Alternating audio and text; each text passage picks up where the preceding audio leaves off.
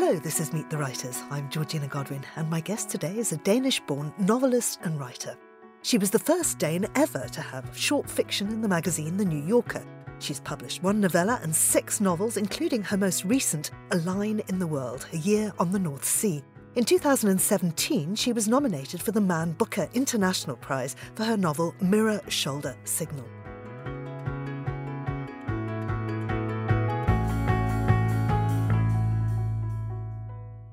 Dorthe Nors, welcome to Meet the Writers. Thank you very much. This new book, A Line in the World, is absolutely beautiful. It's a trip through the landscape, not only geographically, but of your own personal journey. And it seems to me that that's where we should start because you were brought up in Herning. I'm not sure I'm pronouncing that oh, correctly. Oh, that sounds lovely. Tell me about, about your, your early childhood in, in Herning in Denmark. As you say, I, I uh, was born in a suburb to a city called Herning in, in Denmark, in rural Denmark. And if I should compare it to anything in the UK, I would say Manchester, a quite young city, but very, there was a lot of textile industry and spinning mills and, and stuff. And uh, when I was four years old, my parents bought a little place uh, in the countryside uh, on the moors outside Herning. And I grew up there in a beautiful remote landscape uh, in the middle of uh, rural rural Jutland. But my family had, uh, at the same time, a very small hunting cabin, you could say, or a cottage on the North Sea coast. So we spent a lot of time out there because my father went hunting and and uh, the family came with him. So I grew up in a big landscape. I grew up with a lot of horizon and a lot of sky and a lot of silence and a lot of dream, many dreamy walks into nature and I became uh, early on very dependent on being in nature and being in the landscape. So when I um, grew older and I had to go to university uh, in in Aarhus first and then in Copenhagen, and I I urbanized myself, I started longing to to go home. How do you think that love of of coastlines, of wildness, of nature has influenced you as a writer? these days, I would say it has influenced me a lot. I didn't understand that in the beginning of my writing career, I think, because uh, I wanted to sound like all the other writers.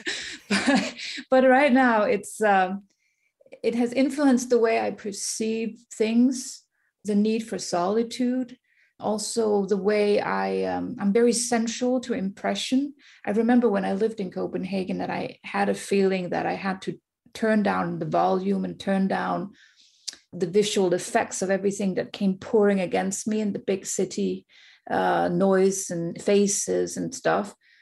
Uh, so my sensuality is, and the way I perceive things is very linked with nature. So when I write, you, I think you can tell that my metaphors and the way I describe nature is very close to home and very close to how I experience things.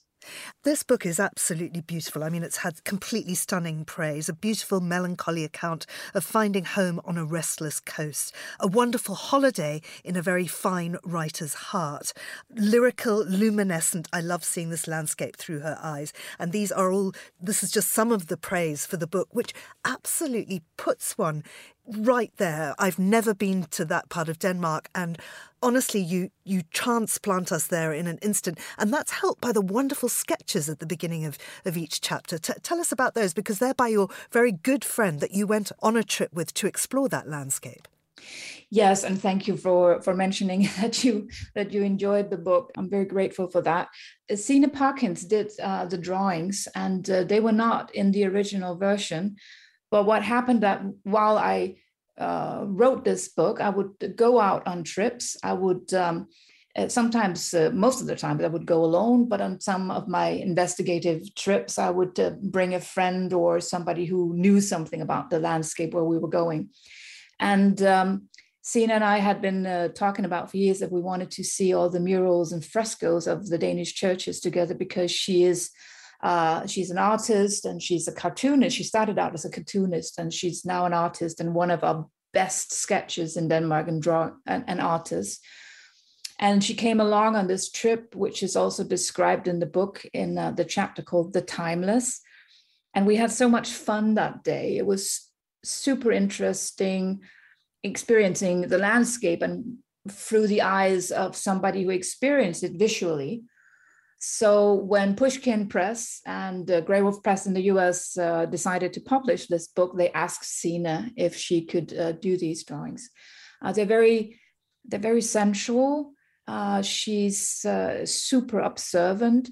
when she draws, it's like she goes into a meditative state. You can't even get in touch with her. It's like she's just so focused on what she's doing and she uh, she turns out miraculous drawings. Her father is actually British and was also uh, an artist, so so there's a link there. Mm-hmm.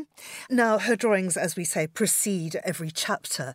And in the chapters, you, you very much mix it up. We hear about your childhood memories and then we hear about the landscape, but we also hear about the history of the coast. So, for instance, you talk about Midsummer Eve party and the rituals around that. Tell us more. Yes, the, in the beginning of the book, I uh, it's midsummer, and I watched one of these bonfires that we make at um, in Denmark uh, on Midsummer's Eve, and it's a tradition in Denmark to burn a witch on these bonfires.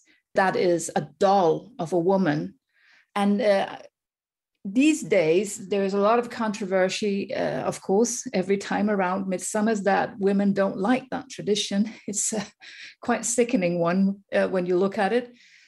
And it's a tradition that uh, is uh, from the 1920s it's not that old. You should think that it was from ancient times but it's actually quite new. Uh, somebody thought it was a fun idea to symbolize evil with a witch and then burn it on this bonfire. Because from uh, ancient times, what we did on these bonfires were that that we uh, would burn all the evil.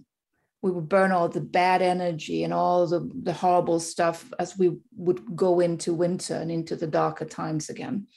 Um, I believe that with new generations, this uh, horrifying tradition will slowly disappear.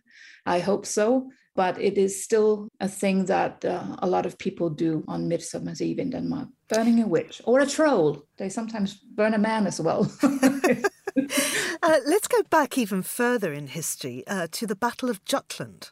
Yes. Now, there are some bones that have been washed up from that battle. Thousands of people died there. 8,000, I think, drowned in that battle alone. Tell us more about, uh, about the bones being found there it's uh, I, I, experienced once I met met some tourists on the beach who had found a jawbone from uh, a skull, a human skull, and they were terrified. And they asked me what to do, what to do, and I said, "You better call the police," even though I could tell that this jawbone was very, very old.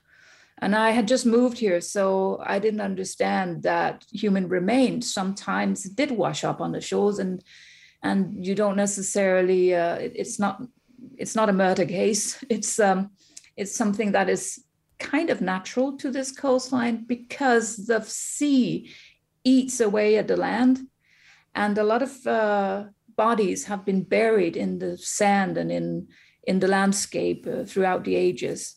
So these bones will be washed out and and returned. Mm. And then um, there is also these enormous battles uh, that has taken place during First World War, Second World War in the North Sea, and all the shipwrecks. There's all the deaths that happen on sea, and of course there will be human remains from that, and sometimes they they wash ashore.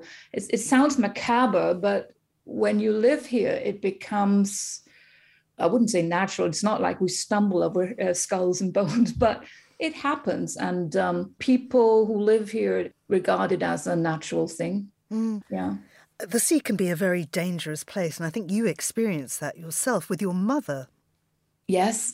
Um, and when I was uh, 11 years old, we went to the sea uh, on a warm August day, and then this huge wave came pouring in, and uh, it sort of grabbed me around my ankles and pulled me out. And my mom grabbed hold of me, and uh, we sort of were drawn across the, the landscape or the, the rubble in the in the beach. And um, it was so terrifying. And i'm still afraid of uh, waves because of that.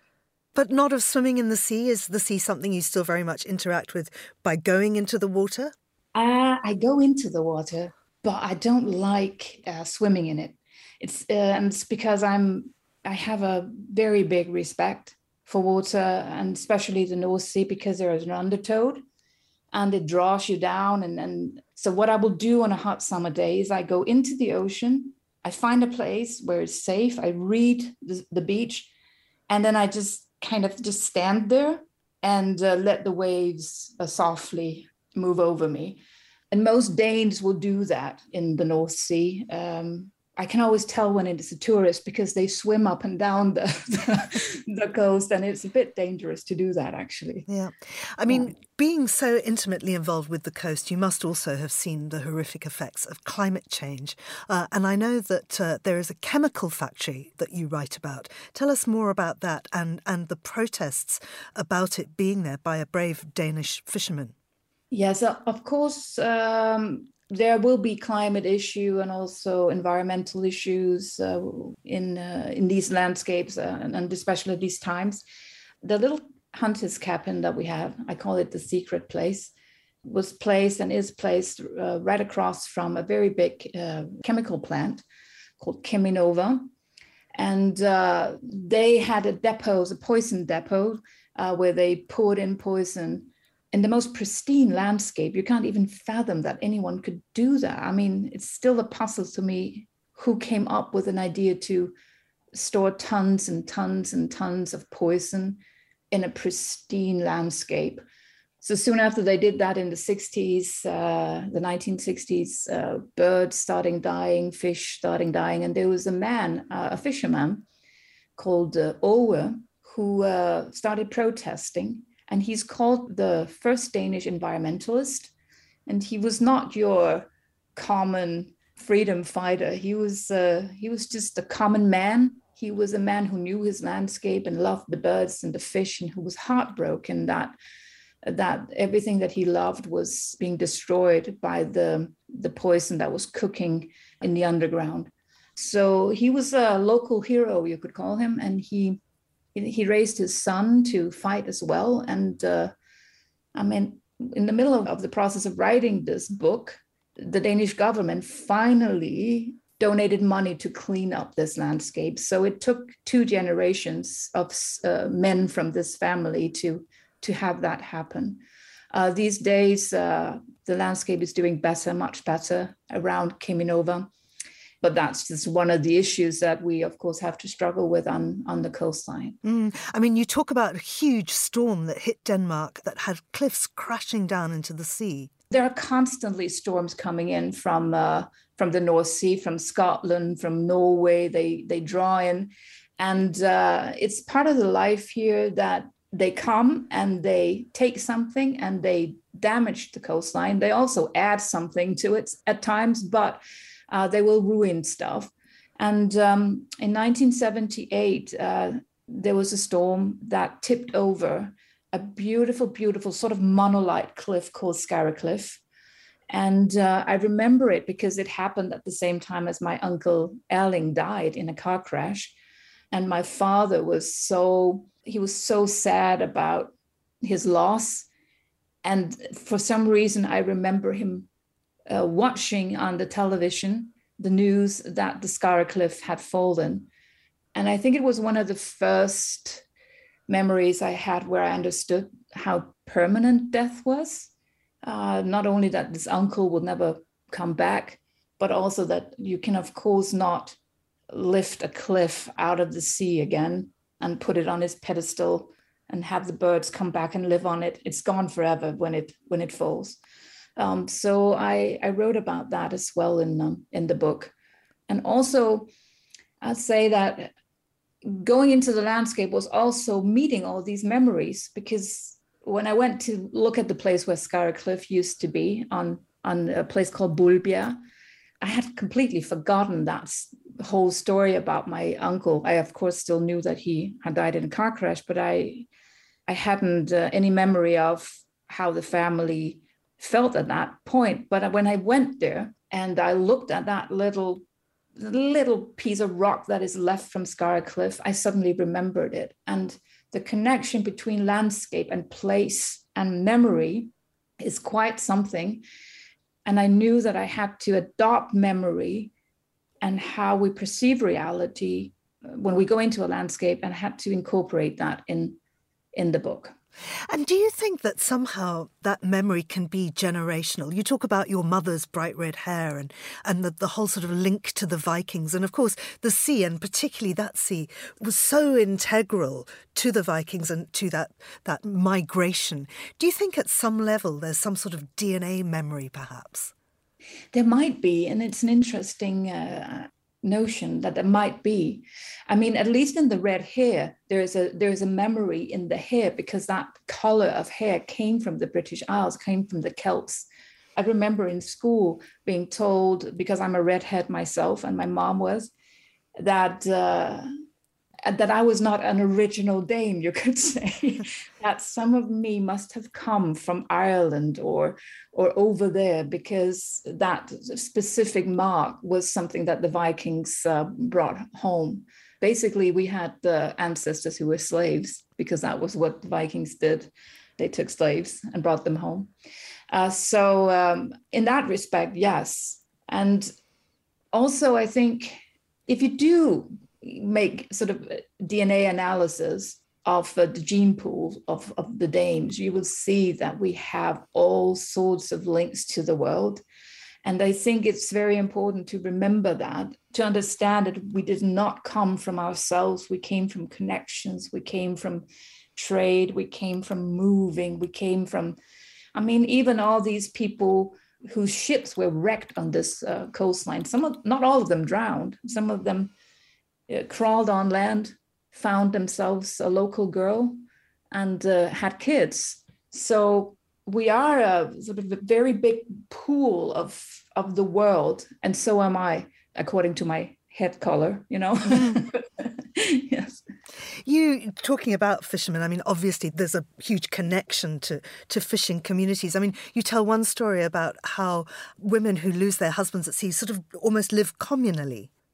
Yes, and the, the island uh, in which is a North Frisian island in the south of uh, Denmark, they were very rich, and they have uh, husbands who uh, who sailed the world in very big ships.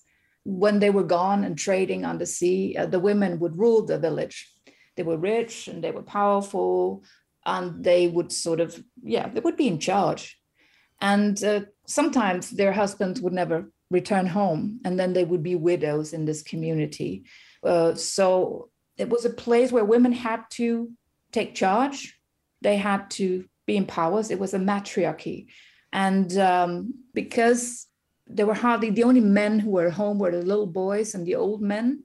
It was a different kind of uh, social structure and a different kind of power structure. And this community is really interesting to investigate uh, because uh, there you can see what happens when when women are running the place. And um, it's not all good. I mean, there was a lot of, I think there was a lot of social control in that uh, community, but there was also a lot of empowerment and different ways of settling, different ways of coping and surviving. And uh, quite interesting place. Mm. So if you ever come here, you should go to Fanø and see the village that these women made. And there's a, there's a traditional clothing that comes from there too. Yes, uh, it's a beautiful uh, skirt and, and blouse, and they have this wonderful, wonderful cloth around their their head that is that they tie it so that it looks like a sail because they're of course women of the sea and it's obvious that they don't walk around in that uh, in everyday life uh, anymore and i would say that the women who were brought up using that uh, cloth are long gone. They stopped using it traditionally in the 1970s but they still use it for parties and they still use it in the summertime when all the tourists come. Uh, it's like they dress up so it becomes very picturesque. And it was a uniform. It was a way of saying i come from here and i'm proud of that and i and everything the buttons the cloth the colors of the skirt would be signals on where you were in the hierarchy, how old you were, whether you were married or not, whether your man was at sea or not. There was a lot of symbolism in that in that outfit. That is quite intriguing. Mm. You give us a, a wonderful snapshot of the story of a young Frisian boy in 1917. Tell us about him sailing the North Sea on his schooner. This is a real person called Löwe, and he um, he sailed with apples and tulips from Groningen in um, in Holland up the coastline in 1917. And when he came to the coast where I live now, he uh, he didn't have enough respect for the reefs here, so he stranded, and uh, all his tulips, uh, of course, crashed out of the of the boat and ended up on the beach. And he and he and his uh, and his crew also ended up on the beach. They all survived. They were rescued and brought to the local manor house here and Löwe uh, fell in love with uh, the girl of this manor house, the, the oldest daughter, Birgitte, and married her. And um, I didn't know this when I wrote the book, but I met a local man who said, I know where Birgitte ended. And I said, Do you know where she went? And she said, Yeah, she died in South Africa. And it turns out that this woman that Löwe married had the most remarkable life. That might be uh, book number two, who knows? but it, but it just says something about the energy of living on a coastline like this that some a ship wrecks on on the coast and suddenly you're swooped out of the landscape and your life you know takes weird turns and you end up in South Africa. Yeah, extraordinary. Yeah. So much shipping, ancient but also modern. Tell us about the, the shipping lanes around there, the container ships. What else you observe uh, on the very northern spit of Denmark? Well, that is one of the most uh, busy uh, straits of uh, water in the world. And uh, a lot of container ships, like a lot, uh, come from uh, the North Sea and they have to go down over the, the tip of Denmark, which is called Skagen or the Skaw, and into the Baltics. So they just lay there. Sometimes they just lay there for days and days and days and they wait uh, for uh, new directions from their companies on whether they should go north or, or whether they should go south. And it's quite a sight if you ever go there to see these. It's like they're big camels in a caravan just sitting there in the watery desert waiting for a place to go. I don't know uh, what it's like right now after uh, the war in Ukraine broke out. There will, of course, uh, the restrictions uh, will probably have put a pause on some of that because a lot of the goods that went in and out were Russian.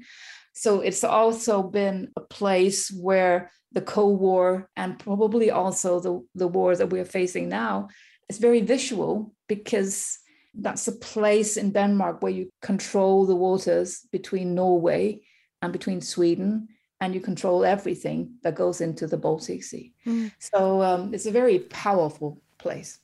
We started by talking about midsummer, and I'd like to talk now about winter solstice. Uh, you talk about the national park is known as the Cold Hawaii. Yes, that's interesting. Um, it used to be a small uh, fisher village called Klitmøller, and it was slowly dying. Nobody uh, wanted to settle there anymore. And uh, the fishermen even stopped fishing from there, and it was um, becoming a very sad place. But then in the 70s, German surfers started showing up because they could tell that there were good surfs there and good waves. And then over the years, surfers from all over the world started trickling to that place. They uh, it out in the beginning just for their vacations, but then they started buying houses, building houses, changing the demography of that place completely. It is today called uh, the Cold Hawaii. In the beginning, it was just around this uh, fisherman village, which is now a, now a town, I would say. But the surfer culture and that specific cold Hawaiian culture um, has uh, drifted up and down the coast. So we see it in different spots up and down the coast. And it's an interesting culture. They're very environmental. They settle there because they're young and athletic and they're quite often well educated. They also bring along spouses, and that means they also have children. And that is good for the schools and the villages. So uh, there are communities up and down the coast that are prospering from surfer culture, which is a more healthy culture than tourism because tourists come and go. Uh, they're there for a week, they have fun, and then they leave again. Uh, the surfers integrate with the landscape and with the culture there mm. and they're quite beautiful they're i mean they're young young people And uh, I'm so scared of what they do. So I sometimes just sit there and observe them. I don't even know how they have the nerve to go out there with a surfboard and then and then it, and just wait for for these big uh, breakers. I'm quite astonished. you talk about tourism, and you also mention in in the book that locals see you as a tourist, tourists see you as a local. And I wonder where on this wonderful coast you feel you belong. When I started out writing it, I felt like I belong at the, the place where we have the little hunters camping called uh, the secret place and then where I live, which is on the central west coast in uh, a village called Vedersø. But I noticed that after writing the book, it didn't matter where I went, I would feel home. Then it suddenly became the sea itself. I remember coming from a festival in East Denmark, and I had to drive all the way through Denmark to another festival on this coastline. And I it was not close to home, but I remember walking down to the sea when I arrived and thinking, God, this, I'm home. And I was about 200 kilometers from home, but it suddenly hit me that this entire landscape had become uh, my place suddenly, just for writing about it and learning more about the history up and down this coastline. And um, it's a very comforting feeling that there are 500 kilometers of coast where I feel at home. There are some places that uh, that are more ruined by tourism than others, and I uh, obviously prefer the ones that are not ruined by tourism. I prefer the places that are pristine and still wild. Well, Dorthe, thank you so much for introducing us to this wonderful, wonderful coastline. No, thank you for having me. A Line in the World, A Year on the North Sea by Dorthe Nors is published by Pushkin Press and it's out now. You've been listening to Meet the Writers, thanks to producer Nora Hall and researcher Emily Sands. I'm Georgina Godwin. Thank you for listening.